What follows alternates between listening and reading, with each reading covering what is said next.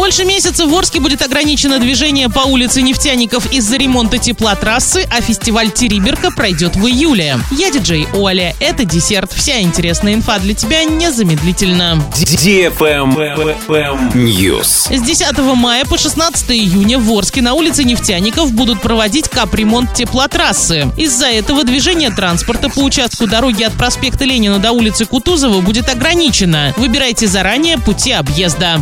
Правильный чек. Чек-ин. 27 апреля в Орске во Дворце культуры нефтехимиков состоится сольный концерт Калимулина и Линеры. В программе прозвучат песни на башкирском, татарском и русском языках. В концерте примут участие Орский народный башкирский ансамбль «Лейсан» и ансамбль казачьей песни «Золотая Русь». Цена билета 250 рублей. Билеты можно приобрести в ДК нефтехимиков в день концерта 27 апреля или по телефону плюс 7 919 846 24 81. Без возрастных ограничений. Организатор мероприятия ИП Тепляков ДС.